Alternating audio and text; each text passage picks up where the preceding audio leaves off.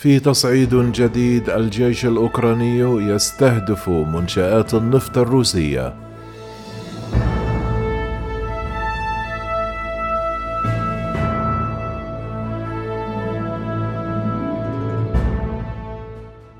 أفادت السلطات الروسية يوم الاثنين باستهداف القوات الأوكرانية منصات نفطية في البحر قبالة شبه جزيرة القرم وأشارت السلطات الروسية إلى أن الاستهداف الأوكراني لمنصات النفط أسفر عن سقوط ثلاثة جرحى على الأقل في حين تجري عمليات إنقاذ.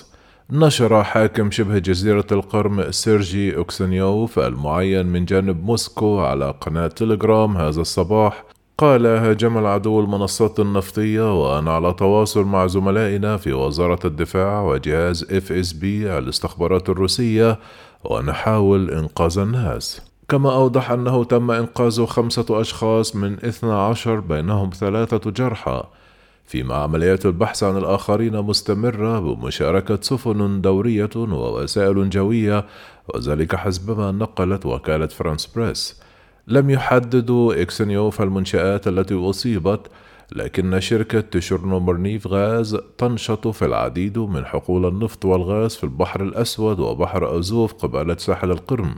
هذه هي الضربة الأولى التي تتم الإشارة إليها ضد منشآت نفط روسية في إقليم القرم منذ بدء العملية العسكرية الروسية في أوكرانيا في الرابع والعشرون من فبراير المنصرم من جهة أخرى توقع الرئيس الأوكراني فلاديمير زيلينسكي أن تصعد روسيا هجماتها هذا الأسبوع فيما يبحث زعماء الاتحاد الأوروبي ما إذا كانوا سيدعمون مسعى كييف للانضمام إلى التكتل بينما تواصل موسكو حملتها للسيطرة على شرق البلاد.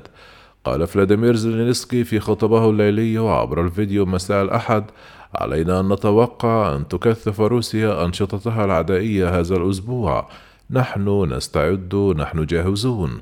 تقدمت أوكرانيا بطلب للانضمام إلى الاتحاد الأوروبي بعد أربعة أيام من تدفق القوات الروسية عبر حدودها في فبراير وأوصت المفوضية الأوروبية يوم الجمعة بأن تحصل أوكرانيا على وضع المرشح.